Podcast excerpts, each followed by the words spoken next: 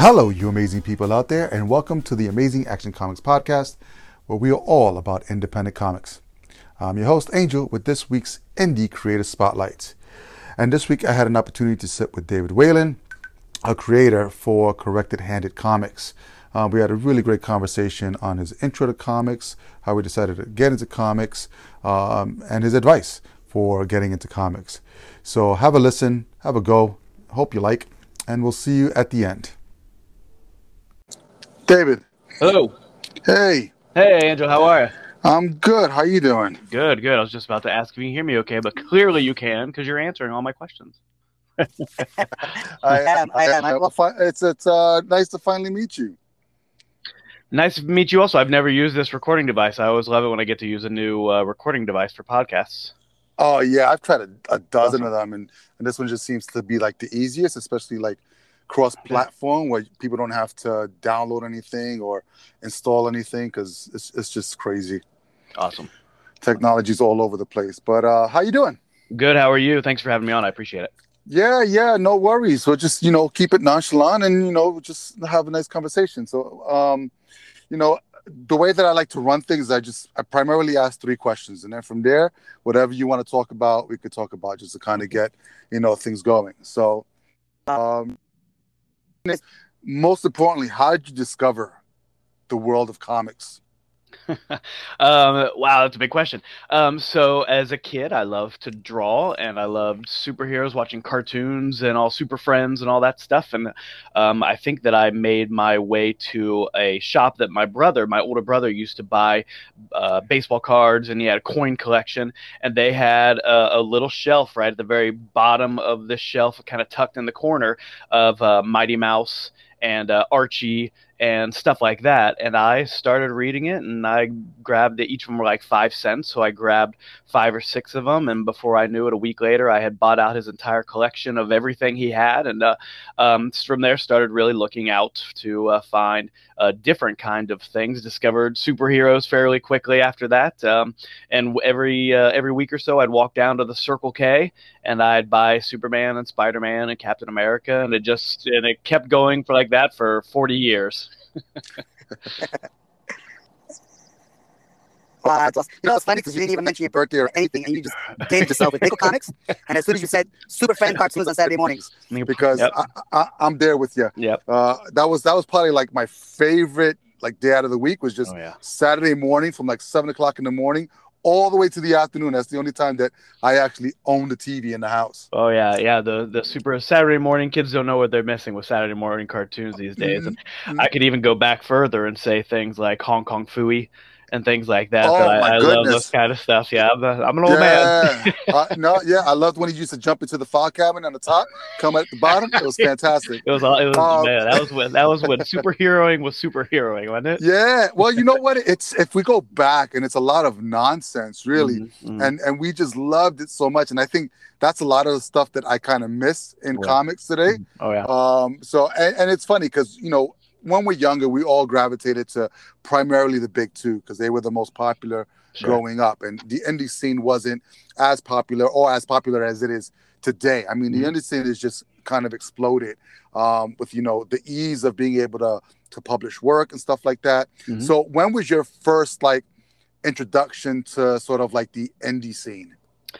That's a great question. I would have to say, um, in the area that I grew up in, there wasn't a really big comic book community.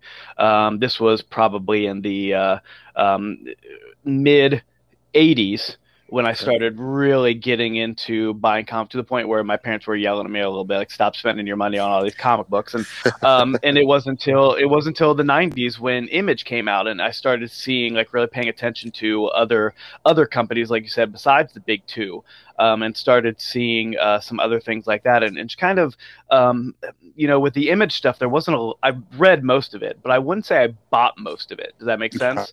I uh, uh, saw a lot of that stuff, and by then I was by then I was in my teens um, and starting to kind of formulate my own ideas of what kind of stories I wanted to tell, what kind of of characters I wanted to create, um, and it was good stuff. That you know, uh, but I wanted to um, dig a little deeper, and that's in the same kind of area of when they started doing um, like Denny O'Neil. Uh, Green Lantern, Green Arrow runs Mhm, where mhm. DC started getting and Marvel also started getting a little deeper. Um, started to dig a little deeper with what with like the takes on society and things like that. Um, and I really really enjoyed that stuff. Um, you know, funny stuff was always uh, good for me. Also, I love the old Mad magazines and Cracked. And Yep. I would flip through those and see all the parody stuff that they had, um, and really started to, to form an opinion on, on what kind of stories that I wanted to tell, while uh, while making serious, um, uh, talking serious things about society, but also injecting as much humor in it as I possibly could. Cool. Yeah, awesome. Yeah, I mean, every time I talk to people about when they were like introduced to independent Mhm. comics, image definitely it, it Yeah. comes up all the time. It's just Oh yeah, I mean, those those early '90s when they exploded onto the scene, and Mhm. you know those seven guys walked away from the big two and decided to create their own company. Um, and it was probably like the most extreme art of Mhm. that time, and Oh, it, yeah. it was just so different from anything else that was out there. And that was that was actually my reintroduction to comics again because Mhm. you know as as I at a younger age, I was actually borrowing other people's comics. Mhm. Um, so I didn't have access to comics myself, Mhm. and I'd be borrowing whatever I could. So I never had a complete story of anything. So I knew a little bit about everything because I could just yeah, you know get my hands on what. But as Mhm. soon as you know it rolled around, I was somewhere in probably late high school, almost getting ready to get out of high school, Mhm. and uh, I had my own job. And I tell everybody all the time, the very first comic book that I ever bought with my own hard-earned money was a dollar ninety-five. Number one Spawn by Todd Nice. McFarlane, and I still have it to this day. Oh yeah, good investment. Good investment. Yeah, Nice which job. is which is insane. So and then you know it, it took off from there, and and I think when we say independent comics, I include like all basic. I mean, because if you if you say Image now, it, Mm. it's it's it's it's a huge house. Yeah. I would call it now the big three instead of just the big two. Yeah. But the fact that they're still creator owned and they yeah. you know take independent art, uh, creators and bring them into the fold Yeah. and allow them to own their own work, we, we still keep them in that category Oh, but for the most part it's it's it's more smaller publishers that have you know smaller distribution chains or, or smaller Mhm. circulation of you know independent comics that we look at but oh yeah.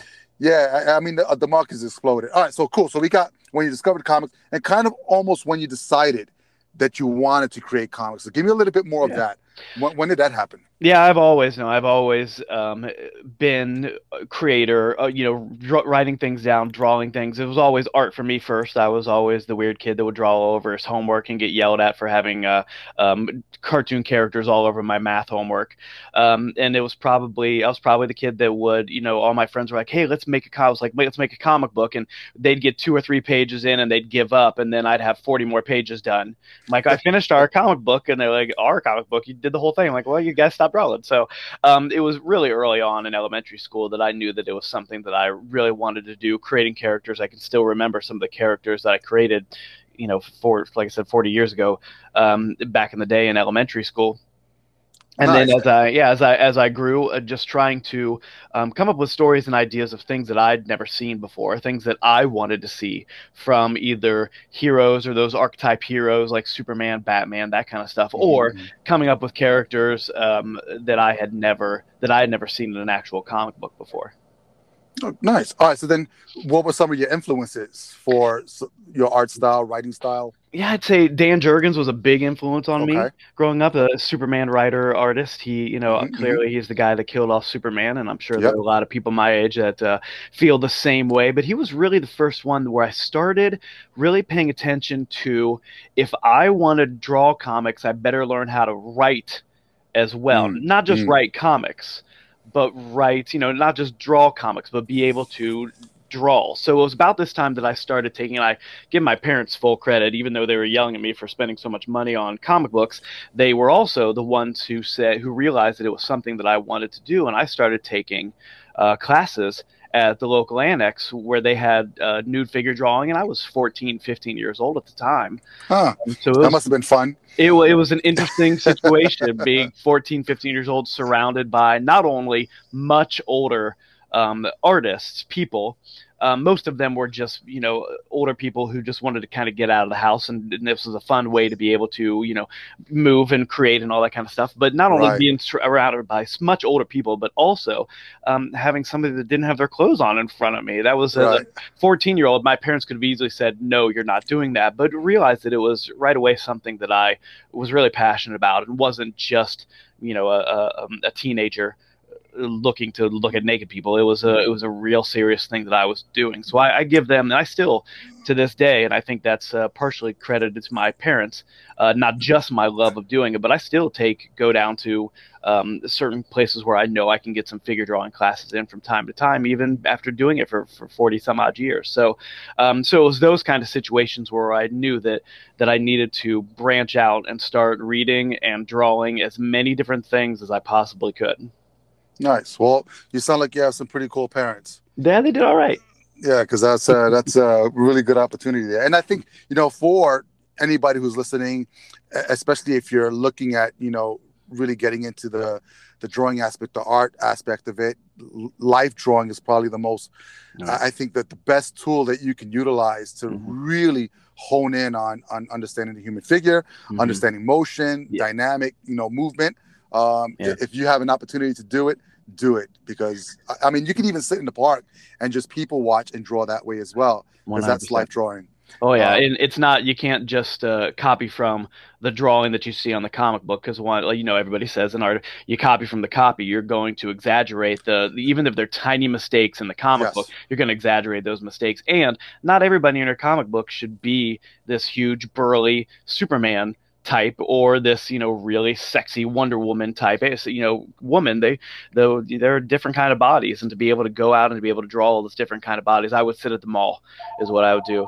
And I would uh, and I would find as many different kinds of of figures and bodies as I could and I'd try to get them down real fast as they fast as they walk past eating their their uh, pretzels from Auntie Anne's. Yeah, drawing from real life is, is oh yeah Um, 40 years into it. Um, and, and what are you doing now? Honed in on. Uh, I read a little bit of your bio. Some, I know that you went to art school. Mm-hmm. And you're doing some teaching in art as well. Mm-hmm. So, how, how is all of that culminating into what you're creating? Let everybody know what you're creating what it is that you're doing. Yeah, so I've been an art teacher now for gosh, 15 years or so, and I'd say wow. probably about. And it was it was you know trying to uh, trying to reconcile the two of creating creating my own stories, my own characters, but also doing the day job of of working with um, uh, kids. So about ten years ago, I started uh, realizing that I was ready to start to create my own stuff. I was ready to start to to write my own stuff and get it out there as much as I possibly, you know, or get it out uh, there for other people to see. So about 10 years ago i um, started with some really small press companies. Some of them don't even exist anymore. And yeah. just started like really getting comfortable with my style and really getting comfortable with the speed that i'd have to put this stuff out and and while not uh, while not sacrificing quality um, and really really trying to get to know the the business and publishing and all that. And i'd say about six years ago um, i um, realized that i was ready to put the story together that i'd had for 30 years so I started putting together the my ongoing series, The Offspring. Okay. And The Offspring is an action thriller.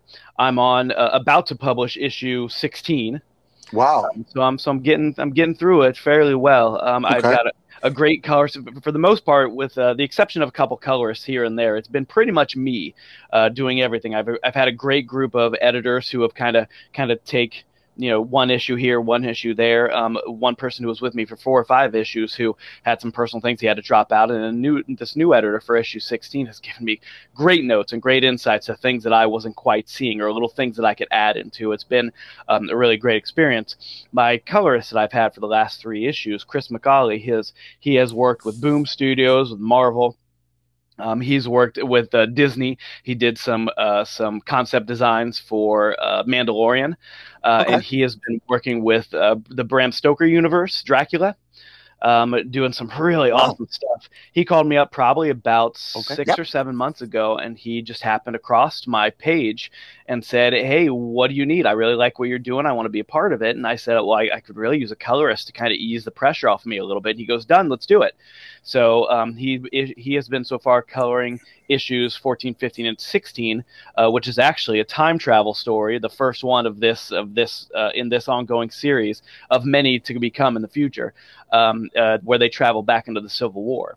So Nice. he has uh, really brought a good, a great amount of depth and a great amount of gravitas to these characters with his colors, um, and it's given me a chance to be able to really focus on the characterization, really focus on the pencils and the inks and the lettering to really, really hone it in.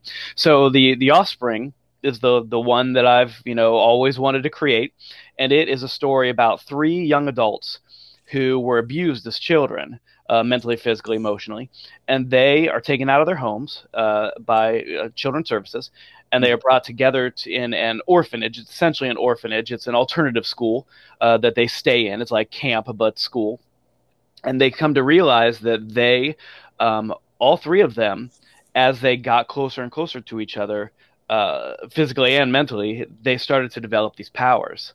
Hmm. Um, and they don't know why, they don't know how it's happening, but they realize that the three of them are very connected. And as the story goes on, the more they get connected, the more uh, the more things around them start to go haywire, uh, start to go a little crazy with monsters and and just weird things happening to them. So as the story progresses, these monsters and these demons and these godlike creatures start to really to really infiltrate their lives, and they're trying to figure out why these characters are honing in on just them, and come to realize that um, as these stories progress, that they're not supposed to be three of them; they're supposed to be four of them Hmm. and they're missing one of their one of their friends who they have met in the past, but through through the the gods that are are manipulating them, they had forgotten about her.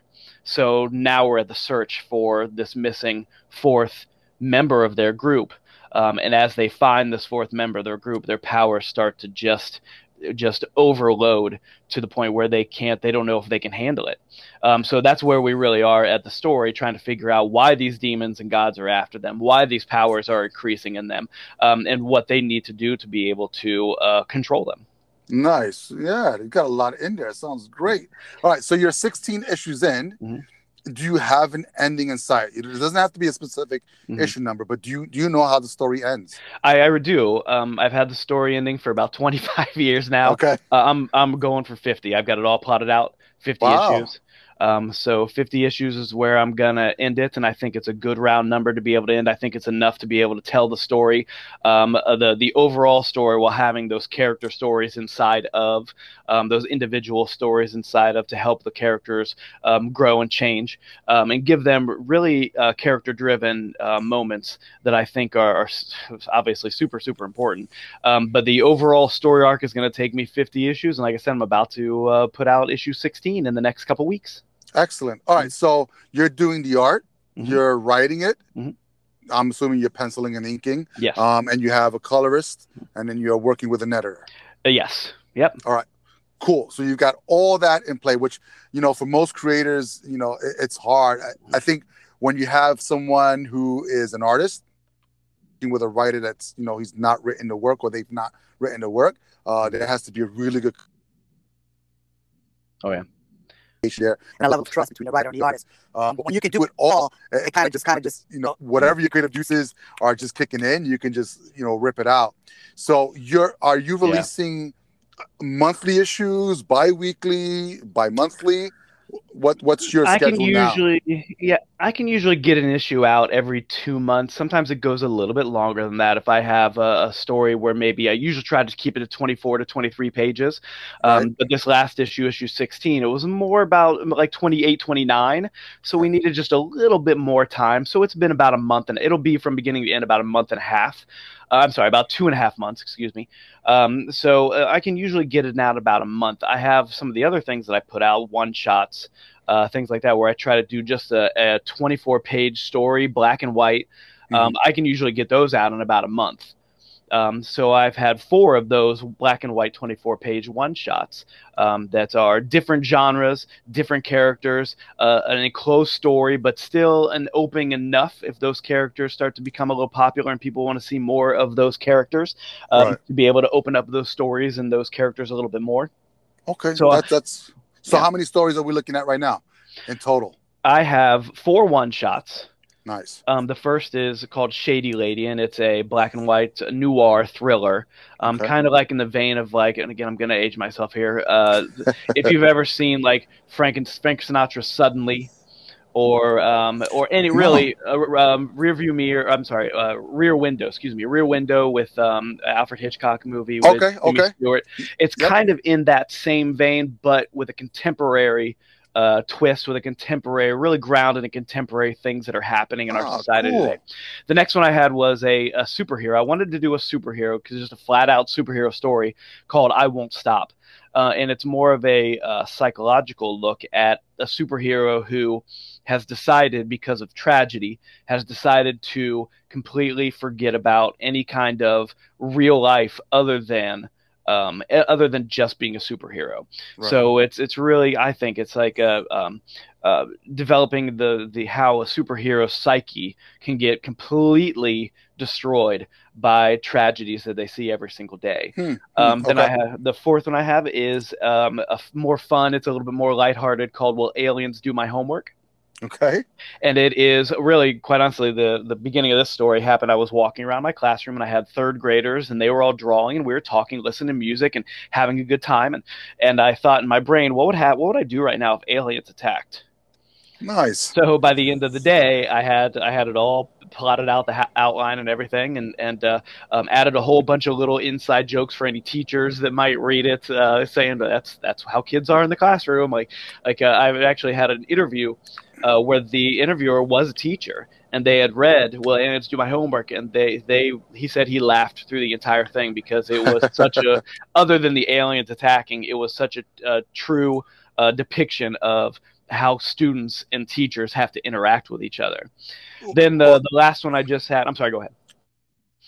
Because uh, you're mentioning a lot of things that you know comics should do and they should elicit a, a response Mhm. whether it you know any type of emotion whether it's going to be you know they're going to burst out laughing or they're going to cuss out loud. Mm-hmm. Whenever i read something and and and, and a- a combination of the art and or the writing elicits a response to me then they've done their job. Yeah.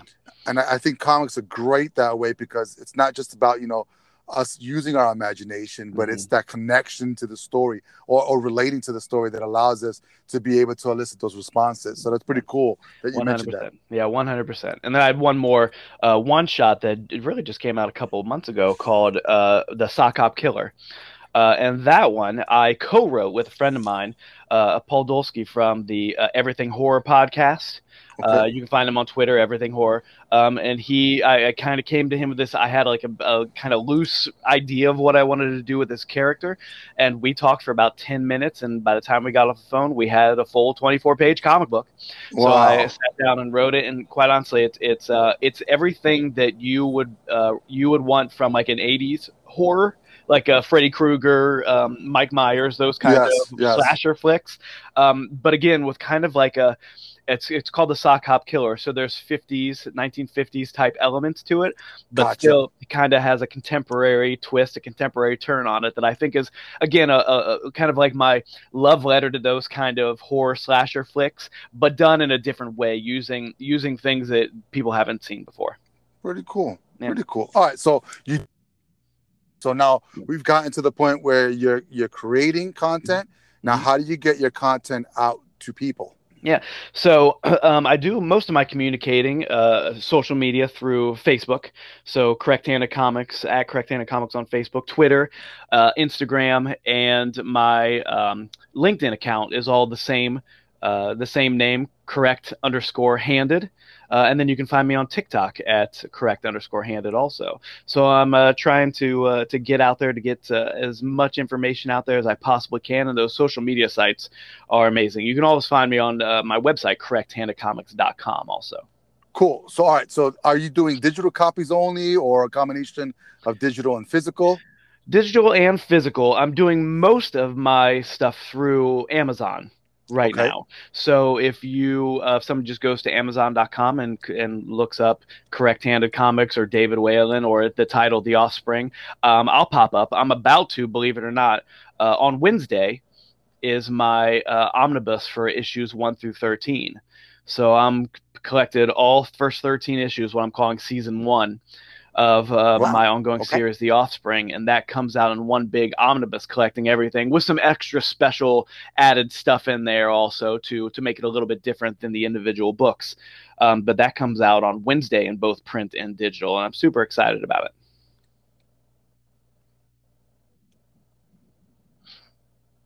Nice. All right. So, have, are- there other avenues work the the crowdfunding campaign scene at all? I've never really done any crowdfunding. I've looked, yeah, I've looked into it. I mean, a- any way to be able to get new eyes on your book, on your product, is is always a good thing. Um, I think when I originally started, my idea was I'm just going to try to make as much content as I can to be able to start off with. Since it was really just me, um, I didn't Right. really need. Any Kickstarter or crowdfunding or anything like that. Um, as I get more into it, and I, you know, 16 issues of an ongoing series, a four-page miniseries, a hundred-plus page graphic novel, four one-shots, and a, and a novel that I wrote. I'm Mhm. starting to to realize now that oh boy, I better probably uh, to be able to do some uh, crowdfunding would get even more eyes onto all this um, before I get maybe a little bit too much content to where it's hard to be able to have people find one thing to be able to focus on. So um, even though I have not done crowdfunding in the past, um, I think that 2001, uh, um, 2022 is probably the time where I'm going to start um, to be able to get those different eyeballs onto my work and be able to get some crowdfunding going.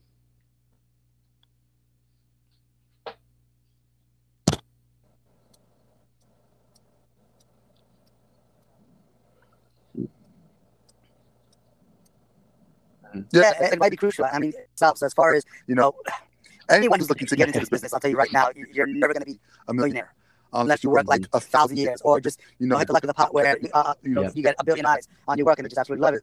Um, and one of the things that most people don't you know factor in is the financial responsibility of this, and and, and it doesn't have to be just you you know, know hiring outside talent. your own time is worth money. So the you know the amount of time that you're taking to create things is either taking uh you know time away from other things, time away from your family, um, and then how do you, you factor that in financially? Yeah. And uh, you know some some people work that in you know with crowdfunding because that kind of compensates either for you know outside talent to come in, Yeah. um, it compensates you know you know helping with printing costs, um, which are really key, um, and a number of other things as well. So yeah, the fact that you're growing is is tremendous. Yeah. And I was just wondering if you were thinking about that next level of you know how do I distribute to even more people, Mhm. and how do I keep it keep myself in sort of the black and not the red, um, Exactly. which is you know, the small part. Mhm.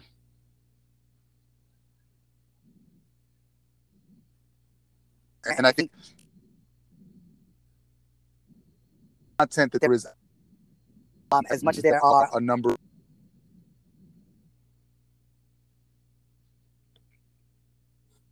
publishers, there's even more small. There a lack of you know funds, uh, uh, a lack of you know business acumen, uh, uh, a lack of talent that's not coming through, and you know you've worked with people that you know have not been able to, to continue forward. So there's so many roadblocks, and I commend you for you know doing doing a chunk of that stuff yourself.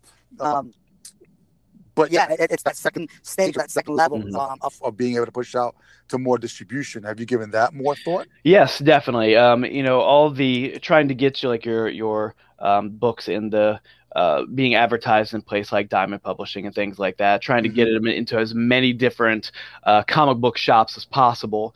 Um, that can be that can be really tricky. It has been for me. I'm in a very rural area in upstate New Okay. York, so uh, uh, I would say that there are three comic book uh, shops all within a mile. Oh, excuse me, all within uh, an hour of me in different directions. Oh, what? so literally an hour you have to travel to a comic Yeah. store. Yep. That's so crazy. Yeah, so it so it's it's kind of been difficult to be able to find those different avenues to be able to actually get physical books in the shop. When I do, it goes well. Yes. Um, but you know, with a day job and with two children and with all you know responsibility, I Yep. can't drive up and down the East Coast throwing books into comic book shops. So um, there's other different avenues that I'm going to be looking in in the next year or so. Like I said, I- my my content is is growing, and I'm not stopping creating more content. Uh, my next my next uh, after I get issue 16 done of the Offspring and then start on issue 17. Uh, while I'm continuing to do the Offspring, I want to get three more issues out before the end of this year. I'm going to start on my second uh, 100 page graphic novel. Uh, which Wow. is kind of like a futuristic uh, cloning project type thing that is actually inspired by my little brother. I say little brother; he's 36. Okay. Um, but, but inspired by my little brother's uh, youngest son, who is a Spitfire. Um, and I saw we were on a, family vacation, and he was running around with a water gun, just like splashing, every screaming and having the best time of his life. I'm like, that kid is a superhero.